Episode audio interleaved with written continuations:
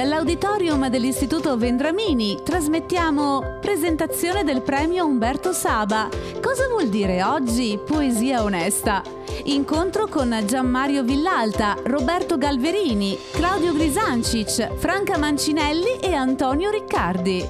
Bene, buongiorno, ripeto, benvenuti, grazie di essere qua, grazie per tutto, anche, ci vuole anche un certo darsi una spinta appunto di volontà per partecipare quest'anno, sia perché è stato eroico sorpassare tutte le barriere per fare le prenotazioni, quindi io ho dichiarato prima, ho fatto la conferenza stampa, tutte le persone che hanno partecipato gli darei la patente di eroi del nostro tempo, insomma, no? se, non altro, perché è, è, una dimostrazione che noi eh, apprezziamo anche credo di affetto, di fiducia, insomma, e ce la teniamo stretta. Siamo qui... Eh, sono io, vabbè, non, non mi presento, ma eh, in quanto diciamo, faccio la parte del padrone di casa, eh, c'è Franca Mancinelli che è poetessa eh, giovane come vedete, ma già con una sua affermazione, ma a parte quello è una poetessa diciamo, eh, sufficientemente pensante per poter anche no, poi esprimere sulla poesia e sui poeti delle sue opinioni, questo è sempre importante, lo dico perché eh, una, ieri sera mi è capitato, avevo invitato una signora poetessa che dovevamo parlare di poesia, questa qua la prima cosa che dice non mi piace parlare di poesia. Allora me lo dicevi, stavi a casa, cioè, è la cosa più semplice del mondo, io mica mi offendevo. Cioè, no? Poi abbiamo Antonio Riccardi, appunto, a parte, essere, a parte il fatto di essere Oggi dico una cosa, una cosa, grossa, però è così, uno dei migliori poeti viventi, a mio, a mio ragione, a mia... Viventi! Eh sì, come può anche lui, come tutti... come può anche lui, può... E, e, però, e, però, anche, e però anche mh, mm, con un'esperienza di mondo della poesia vista dal, dal punto di osservazione dell'editore per 25 anni di un grande editore, essendo anche responsabile in concomitanza con eh, Maurizio Cucchi di quella che è stata, adesso forse un po' meno, ma insomma che è stata la più grande collana di poesia italiana, Lo specchio dei Mondadori. Quindi ne ha viste passare, insomma, dall'eredità sereniana in poi ne ha viste passare. Mancano l'appello per due motivi. Il primo è il presidente di noi, che siamo una, la giuria del premio Saba, di questo nuovo premio Saba, manca, manca Claudio Grisancic, che è poeta triestino noto, insomma, che non può essere con noi per ragioni legate alla sua condizione e alla situazione generale, ma prossimamente spero che eh, ciò accada. Mm, dice non sto bene mi costa tanto spostarmi e in questa situazione come altri del resto, data l'età e data la condizione fisica, ha preferito eh, rimandare. Avevamo fatto la presentazione del premio a Trieste dieci giorni fa, una settimana fa, e c'era, quindi ha fatto un bellissimo intervento. Manca ancora, la giuria è fatta di cinque persone, Roberto Galaverni, che è rimasto bloccato a Berlino, dove vive, perché come Floridi, del resto è toccato anche a lui, come altri, perché le situazioni non sono tutte uguali, da un momento all'altro un aeroporto chiude, una cosa e quindi mi scuso con i presenti per soprattutto ehm, Grisa come lo chiamiamo amichevolmente non è neanche stato annunciato mentre Roberto Calaverni era stato annunciato e abbiamo dovuto annullare.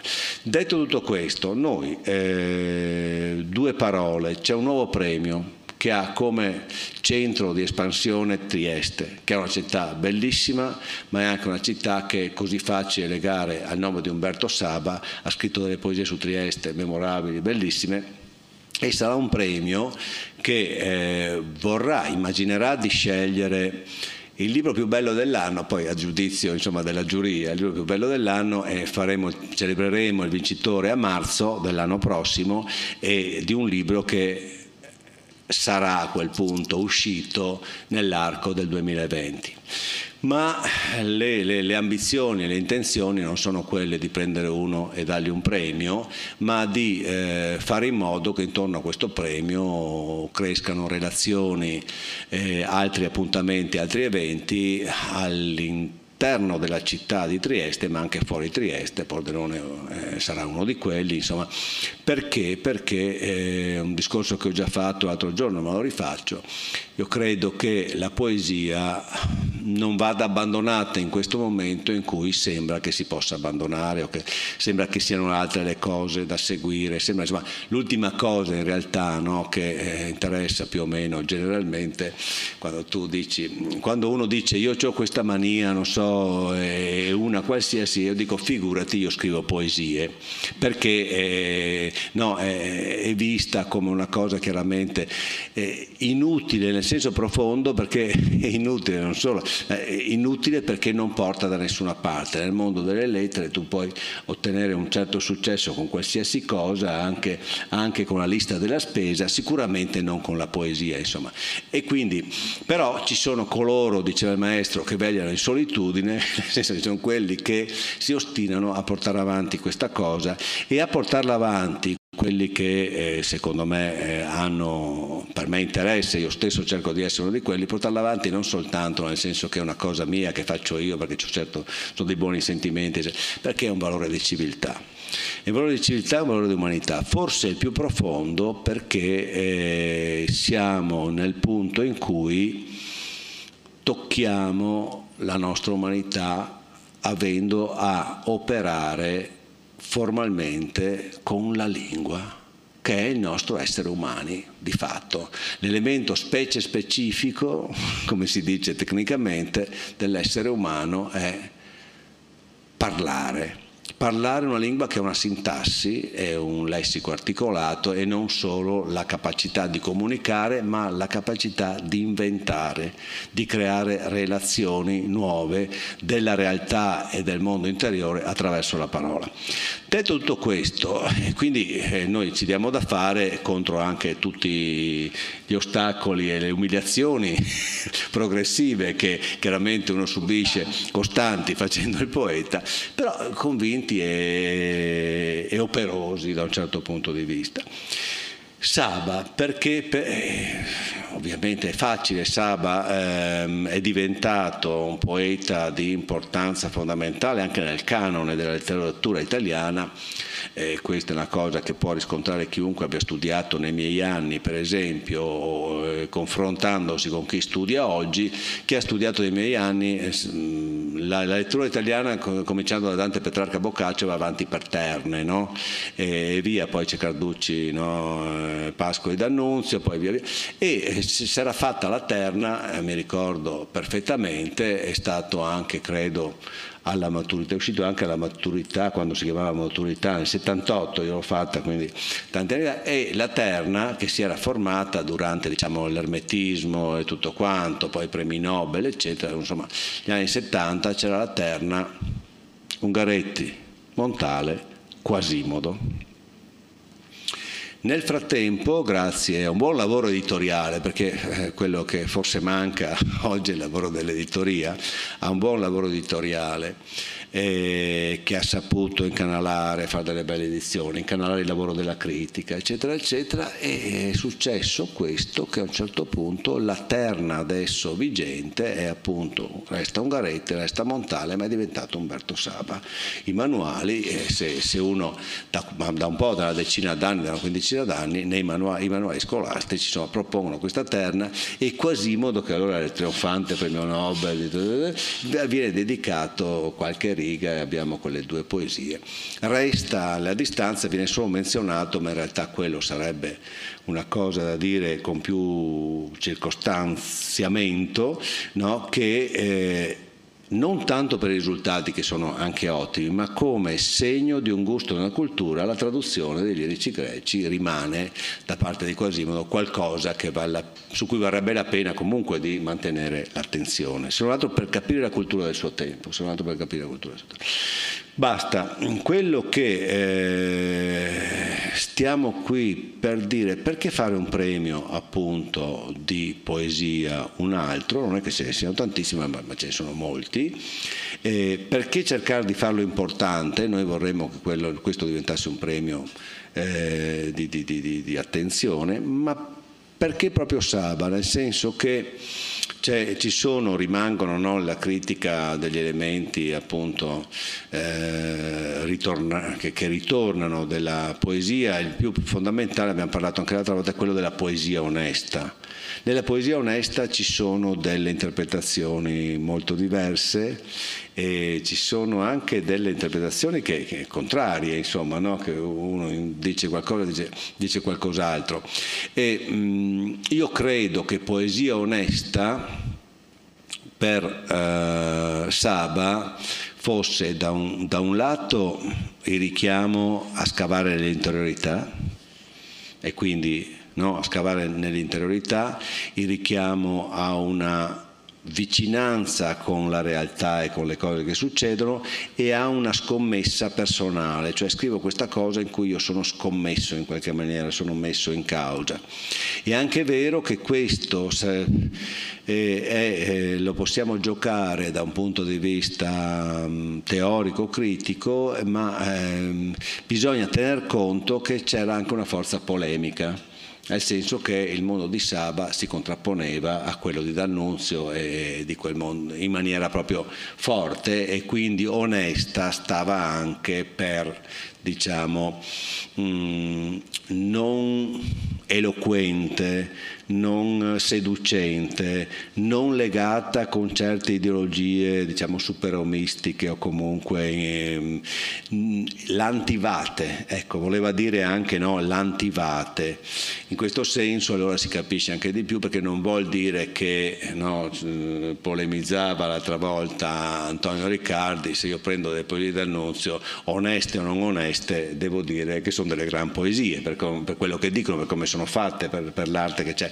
Lì c'è un elemento polemico però che potremmo mettere anche in campo, adesso ti lascio la parola, vedrai tu, se l'intenzione, l'implicazione, la scommessa esistenziale di chi scrive poesia vale o vale solo il risultato, o se comunque le due cose sono percepibili, per esempio. Comunque, se tu nella tua esperienza di lettrice pensi di percepire questa cosa, no? che uno, vabbè, scrive una poesia che è piacevole, tutto quello che vuoi, ti dice, però percepisci che c'è qualcosa che non, che non tiene in conto. Insomma, per te la poesia onesta esiste e se esiste, che cos'è? Esiste sicuramente ed è vero che ha una, anche come lettrice semplicemente di testi eh, di altri poeti che, che, mi arrivano, a volte anche di, di generazioni più giovani, eh, si sente subito una trama di unità che viene da una necessità. E forse, forse questa necessità esistenziale è qualcosa che potrebbe corrispondere all'onestà. Cioè c'è subito quando leggo un testo eh, il fatto di riconoscere o meno una voce. Quella voce c'è e quella voce sta mentendo, sta costruendo qualcosa perché ha semplicemente un suo bisogno, se volete anche semplicemente di ego, di, di comunicazione, tra virgolette, poetica, oppure questa voce viene da un luogo più profondo, che è più intessuto davvero con qualcosa di misterioso, di insondabile, che sono che alla fine, come diceva Saba, sono ragioni interiori della nostra esistenza, ma che poi affondano con quelle della, dell'umanità. E, e questo si sente subito. Come si crea una voce? È qualcosa di, di, di misterioso.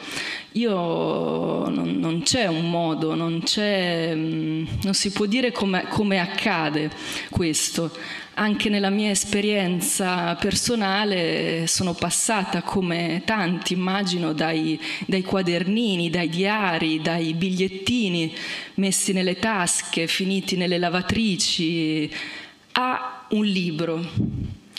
E, e, non so che cosa è accaduto quando a un certo punto ho sentito che rispetto a tanti testi che sono rimasti nelle, nei miei armadi, nei miei cassetti, a un certo punto ho sentito che mi aveva raggiunto una voce, che ero stata raggiunta da una voce e questo è un sentimento di salvezza in qualche modo. Non so se qualcuno di voi l'ha provato, ma io credo che si prova sia come scriventi sia come lettori quando si sente che appunto siamo rimessi in connessione con qualcosa di più grande, quando qualcuno ci sta parlando veramente, per cui anche se, come anche il caso di Saba, si parte da un'esperienza molto autobiografica, però sentiamo che c'è un lavoro che è stato fatto che, che, c'è uno spazio per noi, che siamo accolti, che c'è anche la nostra vita lì dentro. E questo, questo è la, mi sembra, e questo è onesto, e questo è il, è il lavoro che, che, mi aspetto insomma, dalla, dalla poesia, che la poesia è capace di fare. Una, una trasformazione in qualche modo di qualcosa di completamente, se volete, eh, legato a un'esperienza personale, perché la, la, il punto di partenza è spesso quello, inevitabilmente, in qualcosa dove entra l'umanità, dove, dove entriamo tutti noi. E, ehm, ecco, e, e, questo per me fa, fa una voce e, e fa, una, fa una voce poetica. E poi l'altra cosa fondamentale, ovviamente, è il fatto del eh, percepire che questa voce ha ereditato una lingua, percepire che c'è un lavoro sulla lingua al di là della tematica, perché no, si può parlare di, di, qualsiasi tematica, ma quello che fa veramente un testo poetico poesia è questa trasformazione, cioè questo accogliere la materia antichissima della lingua che viene dai nostri antenati e, e crearla di nuovo, accogliere la tradizione, come faceva Saba, eh, mi incantò la rima fiore amore, la più antica, difficile del mondo. No? Chi più di lui ha accolto la, la tradizione? E allo stesso tempo eh, renderla viva con, eh, con, qualcosa che è dato da lui e dal, dal presente. C'è una pausa. In effetti lì è il trucco no, magico che mentre racconta della rima la fa no? È lì, no? mi incantò la rima femminile, la più antica e difficile del mondo, ma mentre no, è, è, la sta facendo. Dicevo, eh, faccio il professore che è di mestiere, quindi eh, aggiungo che, eh, lo sappiamo tutti, ma a memoria comune, le condizioni per cui appunto parlava di poesia onesta Saba e si deve parlare noi sono veramente radicalmente modificate. D'Annunzio era eh, ma non c'è nessuno, adesso non, non, so chi possa essere tra i cantautori oggi, neanche tra, non c'è una star oggi in Italia così evidente e così influente come era D'Annunzio. D'Annunzio, eh, dopo che aveva preso il potere, Mussolini aveva paura di D'Annunzio. D'Annunzio era quello che avrebbe potuto, in effetti lo tiene lontano, gli offre tutto quello che vuole purché se ne stia anche non solo i soldi, la casa, ma la droga, la, qualsiasi cosa purché se ne stia fuori, perché è una voce, appunto, è una personalità. E attraverso la poesia, a parte che c'era stato fiume e tutto quanto, ha un potere di seduzione sulla cultura italiana, tanto che, e non lo fece mai, ma facendo un passo in politica avrebbe potuto far lui quella parte di raccogliere tutto il reducismo eccetera eccetera. Tanto che appunto eh, Mussolini in qualche modo riesce lui non ci aveva probabilmente più voglia non aveva più neanche forza ma Mussolini riesce proprio ad accantonarlo. E quindi la poesia era attraverso questo, in, que, in, questo tipo di cultura risultava ad essere che risultava di, no, si mostrava come qualcosa, uno strumento veramente di enorme impatto anche sociale, ideologico. No? E quindi il discorso della poesia onesta di Saba è, molto, è polemico contro una realtà pazzesca Attualmente, se vale quello che abbiamo detto prima, dobbiamo ritarare queste considerazioni su un altro piano che però è altrettanto interessante, cioè il web, la, la, facilità oggi di pubblicare, la, il, il, modo in cui insomma si può credere di apparire se non apparire, cioè avere no, spesso oh, o la, la, facilità della brevità, no, l'idea della poesia come barzelletto, battuta, insomma con quella funzione lì che arriva dritta no, eh, come emoticon in un certo senso, no, può essere una forma eh, molto diffusa e, e, anche ricercata di poesia disonesta o comunque di poesia nei confronti della quale io mi sentirei di mettermi a distanza se non in polemica. Lei, dottore, cosa dice? Buongiorno a tutti intanto. Eh sì, questo discorso dell'onestà naturalmente eh, portato qui verso di noi oggi è pericolosamente scivoloso. E, intanto quando eh, tutto è iniziato perché l'altro giorno appunto a Trieste Grisancic giustamente e molto opportunamente citò questo saggio dove appunto Saba, mi pare che fosse dell'11, eh, dove appunto si chiedeva e nel frattempo informava i suoi lettori cosa dovesse fare il poeta, nient'altro se non scrivere poesie oneste, naturalmente in funzione appunto, come diceva Gian Mario ora, antidannunziana. Eh, naturalmente Saba prendeva come modello di perfetta adesione all'onestà gli inni sacri di Manzoni, che francamente ci si può discutere, insomma, no? e al contempo bollava come, per così dire, mm, mm, artificiale l'abilità di D'Annunzio come creatore di versi. Molto scivoloso, dicevo, arrivando fin qui, perché... Mh, mm, portando giù per i rami il discorso di Saba si potrebbe dire che molta della, tra virgolette, poesia che circola in rete eh, di fatto è onesta. Troppo. Eh, più onesta di così, forse pure troppo.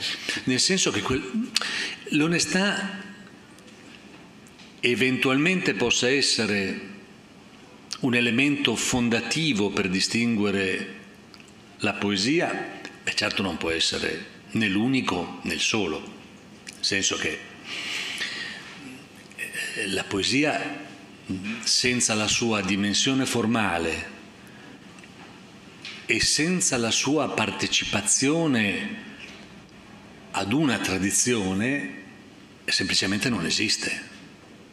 Si chiama in un altro modo, si chiama diario, si chiama luogo in cui legittimamente e indiscutibilmente ciascuno di noi può versare eh, la propria ricchezza interiore, se ce l'ha più o meno, meno o più, ma di per sé quella non è la poesia.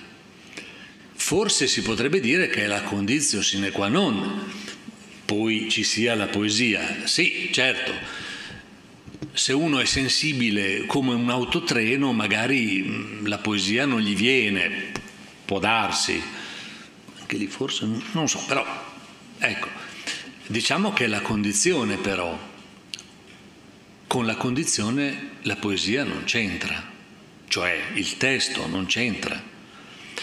E, ehm, dicevo l'altro giorno a Trieste, appunto, un po' polemizzando, ma naturalmente non si può polemizzare con Saba, nel senso che Saba, come diceva giustamente Gianmario, aveva tutte le ragioni, stava cercando un modo forte e possibilmente il più forte possibile per opporsi alla dimensione gigantesca di un intellettuale come D'Annunzio, l'unico intellettuale europeo e italiano che poteva parlare fuori dai confini e che a Parigi era ascoltato esattamente come a Roma. Ma quindi no, no, né, né, si può polemizzare eh, con Saba né senso avrebbe.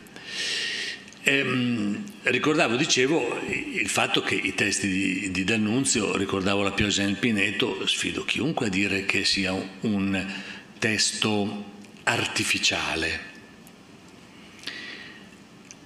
È un testo, è un testo grandioso, è un testo forse senza il quale addirittura non esisterebbe una certa versificazione che poi ha cambiato le carte in tavola della poesia internazionale. Cioè, penso a Ungaretti naturalmente, penso esattamente a Ungaretti, non soltanto la poesia italiana, eh, la poesia internazionale. Quindi, insomma, io chiaramente... No, Ermione lo trovo sempre un po'... Eh Ermione, Ermione, oh, Ermione, te, te, sai che non si chiamava Ermione, una volta che sostituisci no, Giuseppina con Ermione. Lì nel Pinetto parla solo lui, quell'altra così delle vesti, tutto, tutto bene, no, è meraviglioso, però c'è dopo Ermione, vabbè. Beh, quello è interessante perché anche in un genio della letteratura c'è sempre una spia che lo colloca e lo imbullona al suo tempo. È vero, è vero, questo no? è vero. E d'altronde io, adesso dico una battuta, leggiucchiavo Torquato Tasso quest'estate eh, perché dovevo riprendere a far funzionare un occhio che non funzionava, ho pensato che la Gerusalemme liberata potesse essere una buona idea. Dall'auditorium dell'Istituto Vendramini, presentazione del premio Umberto Saba. Cosa vuol dire oggi poesia onesta? Incontro con Gianmario Villalta, Roberto Galverini, Claudio Grisancic, Franca Mancinelli e Antonio Riccardi. Non, non lo era naturalmente. Eh. E, e, è meraviglioso vedere no? la trama della lingua che inchioda al suo tempo un testo che vale per qualunque testo, per Zanzotto, per me, per te, per la Mancinelli, per chiunque Beh, persino appunto, tranne per Dante Alighieri naturalmente, fa storia a sé. E, ehm, per, però ecco, per tornare a questione dell'onestà, io credo in sostanza che ci sia un modo forse per definire all'oggi quella indicazione di Saba e per tenerla molto molto molto da conto, perché poi è preziosissima. E cioè, come dicevo l'altro giorno, pensando a che cosa fa la poesia, eh, chiudo su questo. Qualche tempo fa ho letto una lunga intervista che Ludovica Ripadimeana fece a um, Contini. Gianfranco Contini, come sapete, è stato fondatore della filologia, il grande critico, eccetera, eccetera, eccetera. In questa lunga intervista, un libro vero e proprio che uscì una 25-30 anni fa da Mondadori, ma che opportunamente Garzanti ha ripubblicato di recente, Contini dice una cosa che mi ha francamente colpito. Che cosa deve fare il poeta chiede a Contini la ripa di Meana, esattamente quel che si chiede Saba in quell'occasione lì. E lui dice, ma non deve far altro che dar corpo alla propria favola e deporla in un meccanismo formale, sapendo che senza il meccanismo formale che la sostiene, la guida e le dà corpo come se fosse il carapace dentro cui si annida l'animale, sarebbe vana la sua favola. Eh, questa roba qui è esattamente il senso forse dell'onestà di cui stiamo parlando e di cui con tutta evidenza parlava Saba senza la questione polemica di Saba, perché è chiaro che quella cosa lì è tutta polemica, quella di Saba, quella onestà di cui parla Saba è tutta contro D'Annunzio, diciamo, contro il d'annunzianesimo, sì, che, che, io capisco perfettamente. Abate, insomma, l'idea del poeta Abate. Non... E del cascami del poeta Abate, cioè di tutto quel gruppo, diciamo, no? di quel mondo culturale che eh, si era nutrito degli aspetti esteriori o esteriorizzanti di quel modo di intendere la letteratura. No? Quindi è interessante. Eh, diceva Franca prima, eh, un autore si vede dalla sua voce. Eh già, La voce è come se fosse, come dire, il segno udibile di quell'incrocio tra la propria favola e il meccanismo formale che le dà sostanza e vita. E questa cosa qui i poeti o ce l'hanno o non ce l'hanno. Ci sono dei poeti, indipendentemente dal fatto che siano bravi, meno bravi, eccetera, ma quando tu leggi un testo e senti il poeta che c'è dietro, vuol dire che quel poeta lì ha una sua voce. E non è che capita sempre, anzi, non è che capita sempre, diciamo così. Saba, ma poi torneremo con, con Riccardi, è stato anche un poeta che è stato ossessionato dal rapporto tra il decorso della vita, il passare delle esperienze, della storia, degli eventi e quella che era la continuità della sua poesia. No? Il canzoniere ha riportato questa parola antica, l'ha portata intitolato, no? canzoniere, e nello stesso tempo forse anche eh, quello stesso Ungaretti che tenta di organizzare con sotto il titolo di Vita di un certo, uomo, certo. Tutta, addirittura cambiando no, le date o mettendo... Certo. Eh, eh, perché poi, eh, ma ci torneremo, c'è, c'è un discorso di intenzione, di intensità, di rapporto con l'opera rispetto al tempo della vita e anche qua probabilmente in Saba il dato del, dell'onestà forse contava, cioè di legare proprio in profondità lo scorrere del proprio tempo con il lavoro all'opera, con ciò che l'opera porta di te.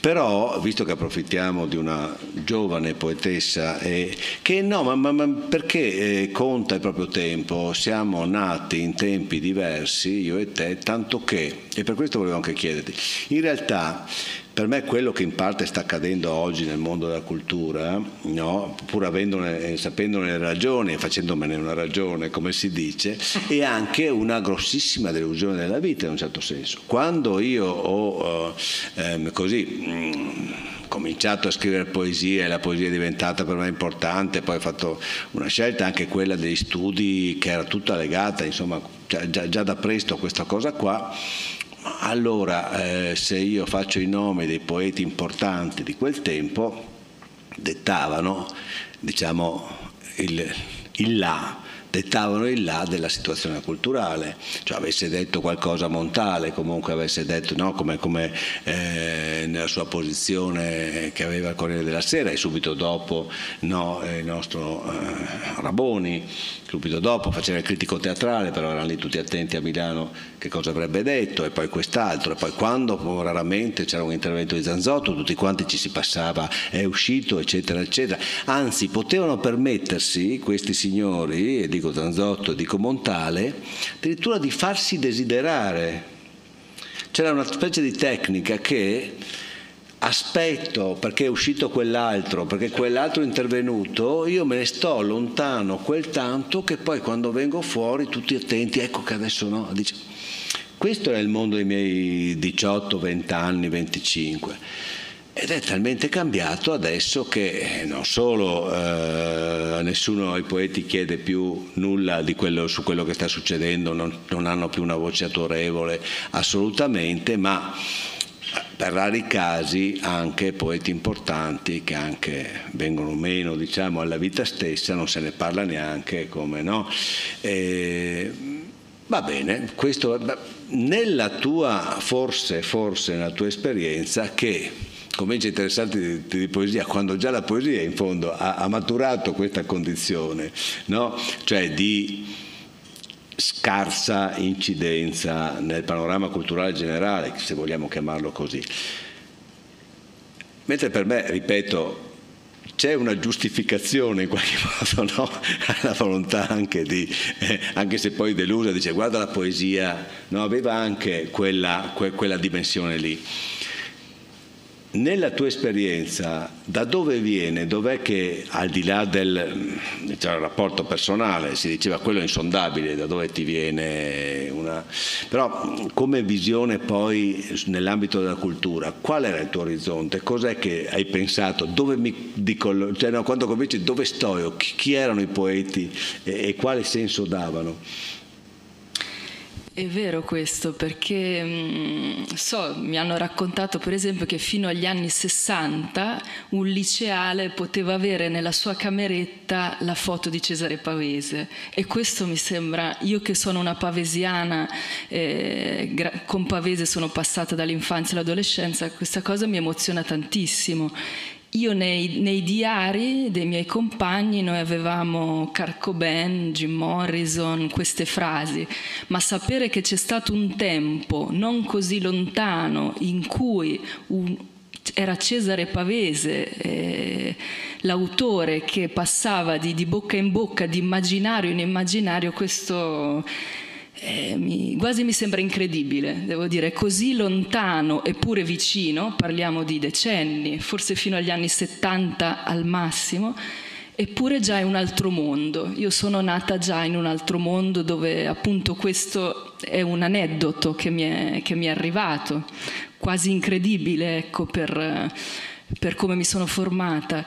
E invece la mia esperienza è quella della poesia come una piccola tribù, se vogliamo, una piccola tribù, oppure come dice Berger, una piccola sacca di resistenza che, che si forma e che, e che però io credo, anche in questo suo essere piccola, ha, una, ha un'importanza enorme, ha un'importanza enorme nonostante lo spazio editoriale eh, nei principali canali di comunicazione, insomma, sia sempre più ridotto, però io credo che resti ancora eh, forse la consapevolezza che la lingua in qualche modo la custodiscono i poeti, cioè forse anche i narratori attingono alla poesia o comunque mi immagino che in un romanzo ci siano dei semi poetici sicuramente che lo, che lo sostengono e che, eh, come dicevo, i custodi della lingua, eh, chi sta cercando di fare in modo che la nostra lingua sia ancora viva, che non sia anestetizzata, che non sia la lingua eh, di cui parlava già Pasolini, l'italiano medio della televisione, sono proprio queste piccole, piccole tribù che continuano a, a rischiare, a, a creare in qualche modo senza, a volte ciechi, perché non, a volte senza preoccuparsi, di, sicuramente la maggior parte, di quanti sono i lettori, di, di che cosa accadrà, quasi mai, insomma. E, ehm, questo sì, e quindi ci, ci manca tanto, io sento la nostalgia di una civiltà poetica che, che, forse vi ha cresciuto ancora e che invece io sento come un rudere, cioè i ruderi o dei, dei resti. E, e sento anche come dall'altra parte ci sia un grande bisogno di poesia e, e, come spesso purtroppo la mancanza di una civiltà poetica, di un'educazione, perché ci vuole un crescere insieme alla poesia, un abituarsi a un particolare tipo di attenzione che solo la parola poetica richiede.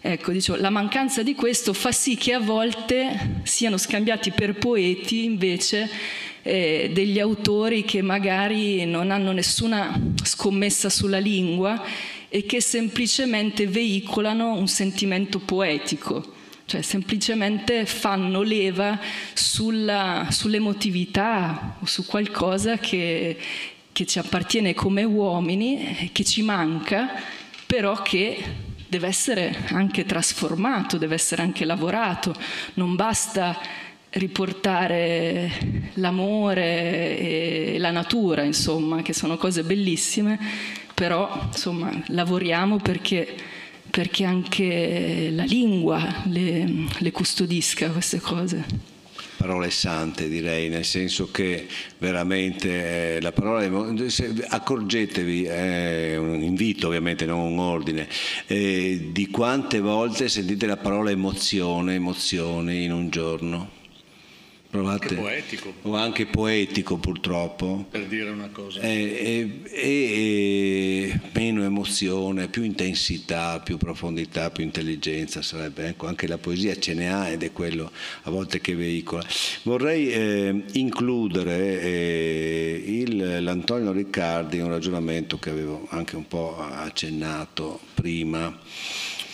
E c'è qualcosa nella scrittura che ha a che fare profondamente con la lingua, ma ha a che fare con qualcosa che è dentro il sistema linguistico. La scrittura ha la capacità di portarlo fuori e di metterlo in comune in un certo senso. Perché quando noi ascoltiamo qualcuno parlare, sentiamo la sua voce, anche se recita, si dice, boh, che brutto, dice una poesia, è questa sua do- voce che dice una poesia.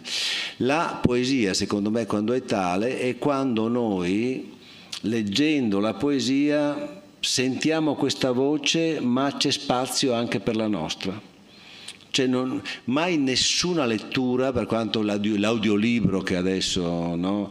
e sapete cosa, e la controprova è questa, eh, nella cosa che gli ho dato a leggere, che lui non leggerà mai, ma eh, c'è, c'è, c'è, questo esempio, no? che hanno cominciato, chi faceva gli audiolibri, ha cominciato prendendo gli attori famosi perché commercialmente Favino che legge non so, eh, conversazione in Sicilia, dico il primo titolo, chiaramente mi, mi attira a comprare l'audiolibro.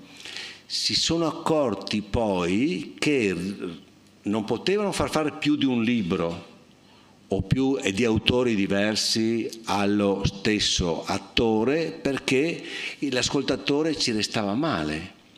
Dice come fa, non so, Verga ad avere la stessa voce di Proust. Pensateci, no?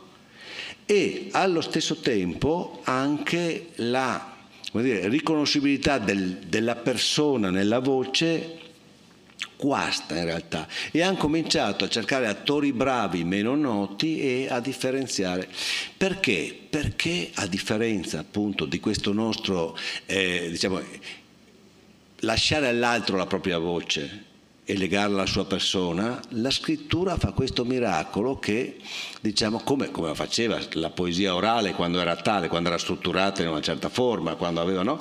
la, la forma fa questo, porta fuori no, dal soggetto la sua propria voce e la offre in un terreno in cui quell'altro che è il lettore, che no, se ne appropria di una parte una parte diventa anche sua.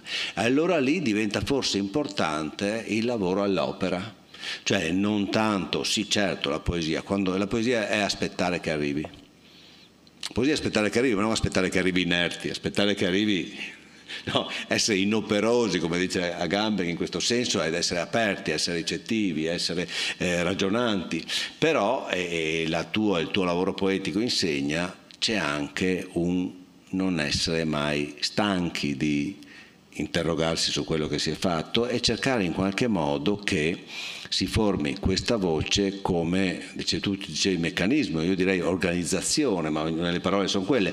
Secondo me la poesia organizza la lingua in un modo che non sarebbe possibile proporre nella vita quotidiana, parlare in quel modo a qualcuno sarebbe assurdo, mentre lì ha un senso. Giustamente diceva Franca, una pausa, un silenzio, un'attesa, perché se noi leggiamo una poesia come leggiamo i titoli della Gazzetta dello Sport, non può mai funzionare. Eh, sì, sì, sì. Ah, dunque, c'è questa cosa della, dell'attesa mh, mm, mi preoccupa un po', nel senso che ehm, se un poeta sta lì e aspetta che gli venga per così dire l'ispirazione, ha già finito, diciamo così, di fare ciò che dovrebbe fare. È esattamente il contrario, cioè il, il, il poeta più che un mistico è un cacciatore. E per usare una metafora molto meravigliosamente usata da, da Giorgio Caproni, è, è, è proprio lì, è la, la, la, è la caccia inesausta una, contro una fiera indistinta, nebulosa, imprecisa, eh, feroce, pericolosissima eppure, eppure straordinaria. Quindi eh, dall'altra parte invece c'è il mistico che rimane... No, ma io volevo dire, scusa, non, non c'è misticismo in me come no, tu sai bene. lo so benissimo. L'idea è quella che poi... Mi piaci per questo. Di tutto quello che uno fa se non viene una certa sorpresa a se stesso, ecco, punto. Quello è il premio della, dell'attesa che è fare. La, l'attesa è un'attesa aperta in questo senso, è un'attesa che prevede che eh, chi attende sia pronto a cogliere ogni suggestione dal proprio vissuto e dalla propria psiche sempre collocandolo appunto in una formalizzazione, in una organizzazione del discorso letterario che sta dentro di sé e matura con sé da prima che arrivi lo stimolo naturalmente. No? E, beh, ricordo tanti anni fa eh, in un convegno che organizzammo mh, alla metà degli anni 90, eh, che fu un po' uno stato generale della poesia già allora molto molto molto in crisi, anzi il tema della chiamata raccolta era proprio che si fa visto che siamo qui a dire cosa sindacale un po'. Era una roba un po' sindacale, eh? sindacale ma ospitata da, da, curiosamente da letture, cioè da, dalla rivista letteraria di proprietà delle edizioni, Paolini, edizioni San Paolo, eh, l'editore di Famiglia Cristiana. Del, sulla soglia del 2000. Sì, esattamente. Sì. Era tipo, non so, il 96, una cosa del genere. Io per, ricordo però che Giovanni Raboni, che è stato un grande poeta, non, è stato un grande intellettuale e anche un grande poeta naturalmente, che era nato nel 1932 ed è morto vent'anni fa, disse una cosa che mi colpì molto e che in qualche modo almeno noi più giovani aspettavamo di capire cosa dicesse perché le scelte letterarie che aveva fatto eh, formali soprattutto eh, che aveva fatto negli ultimi anni andavano un po' a contraddire la sua storia precedente di grande poeta che molto ci aveva appassionato e indirizzato. E lui disse faceva un discorso meraviglioso naturalmente come sempre e disse una cosa però che mi colpì molto. Dobbiamo chiedere alla poesia più senso e più forma perché senza la forma, ripeto, la poesia non esiste. E allora quello di cui ci si può dire, ci si può, su cui ci si può interrogare, è dove quell'incrocio tra senso e forma generi lo specifico dello stile, cioè la voce. L'operazione, l'operazione scusate, la dimensione letteraria di Saba in questo è miracolosa, perché sembra piovuto da Marte quel momento lì poi eh, in quel momento anche la tradizione italiana ma certo dentro, in quel momento Saba è veramente venuto giù da Marte che è la ragione per cui io credo il suo ingresso nel canone più consolidato, alto e rilevante sia stato tardivo rispetto alla sua vita ovviamente. Dall'altra parte poi c'è un meccanismo eh, di costruzione della, propria opera a cui tu facevi riferimento prima, che mi interessa molto, e cioè quella dell'organizzazione continua del materiale scrittorio dentro un'opera unica, univoca, individuale, dentro un libro appunto, il canzoniere in quel caso, perfettamente antinovecentesco, non so se mi... Beh, è no, frammento, novecento. È una, cosa, è una cosa, da un lato esprime una forma, una voce, un senso e una forma, quindi una voce del tutto eh, miracolosamente diversa da quella della poesia vigente, corrente, operante e dall'altra parte... Da non denigrare perché è stata una poesia... Straordinaria, cioè, cioè noi siamo dei poveretti a confronto di quella stagione lì. E, e al contempo organizza quella cosa anche lì in funzione totalmente anticiclica, no? totalmente eh, e radicalmente diversa appunto dall'organizzazione frammentaria che era tipica eh, di quella cultura lì e che aveva grandissimamente senso naturalmente perché la frantumazione del mondo reale mi sembra eh, che fosse effettivamente abbastanza certa no? quindi Saba effettivamente è un oggetto impressionante eh? a cui noi daremo lustro a cui noi daremo lustro. Speriamo. Però prima di chiudere, adesso chiudiamo perché eh, siamo andati anche, no, siamo giusti giusti rispetto ai 50 minuti che ci sono sempre di, di questo, abbiamo ridotto quest'anno per ragioni anche lì, è sempre, eh, voi siamo tutti dei santi perché bisogna sempre stare no, assembrati il meno possibile anche in tempi minori rispetto a una cosa, a meno che non sia aperto, ma anche lì. Eh. Dunque, vi... chiaramente è un personaggio mh, anche da un punto di vista biografico, Saba ben, ben, ben complicato e ben interessante eh, e su questo anche chissà che riusciamo a stimolare anche l'interesse, ma insomma ci, ci lavoreremo perché offre tantissimi spunti per parlare di poesia e, de, e, per inventarsi qualcosa sulla poesia. Io chiudo con, per presentare un po' il personaggio, eh, intanto eh, come viene raccontato raccontato da Sereni, insomma questo se andate a vedere, non so se, no ve, ve, lo ricordate, no? i ritratti di Sereni di Saba sono son, son bellissimi, ma eh, l'aneddoto, la cosa, il riferimento è questo per capire un po' il personaggio strambo, eccessivo, eh, radicato nel suo dolore no? in maniera no? così. C'è una lettera alla figlia Linuccia in cui io racconto spesso sta cosa perché per, per me è straordinaria, dove sta insieme eh, appunto questo senso di sé, sta insieme il narcisismo infinito del poeta, sta insieme la, no, la recriminazione verso il proprio tempo, tutto quanto e dice alla figlia scrive ma cosa credi? Io soffro molto, molto di più di Leopardi.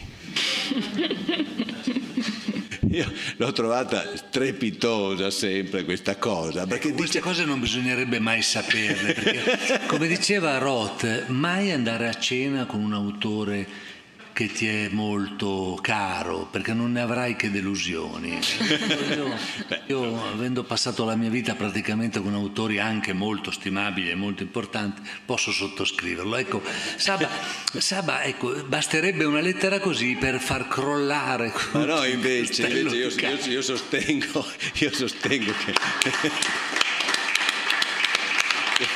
che, che questo invece fa vedere la parte chiaramente che ci piace anche meno, che però dichiara di più quanto costui fosse appunto annegato dentro se stesso e tutte quante sue, i suoi conflitti. Vabbè, insomma, poi... Cioè, chiedersi appunto, io non, non, non credo di aver... No, è che io non so, non ho mai sofferto più di, di Leopardi, porca miseria, quindi so, sono già in una posizione di partenza eh, complicata. No, in realtà chi può dire quanto ha sofferto Leopardi, soprattutto perché non c'è il, il soffertometro, per cui non si Tut, può... Tutto sto gelato, indigeribile. A me piaceva questa cosa, che non essendoci un, un metro per la sofferenza, lui comunque fantasse no? Però... una grande, molto, perché ripete molto, molto, molto, oh.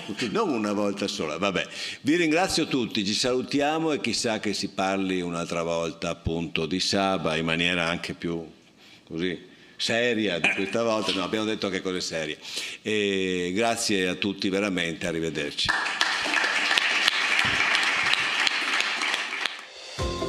Dall'auditorium dell'Istituto Vendramini, presentazione del premio Umberto Saba. Cosa vuol dire oggi poesia onesta? Incontro con Gianmario Villalta, Roberto Galverini, Claudio Grisancic, Franca Mancinelli e Antonio Riccardi. Grazie per aver ascoltato la radio di Pordenone Legge. Tra poco in onda un altro incontro. Resta sintonizzato.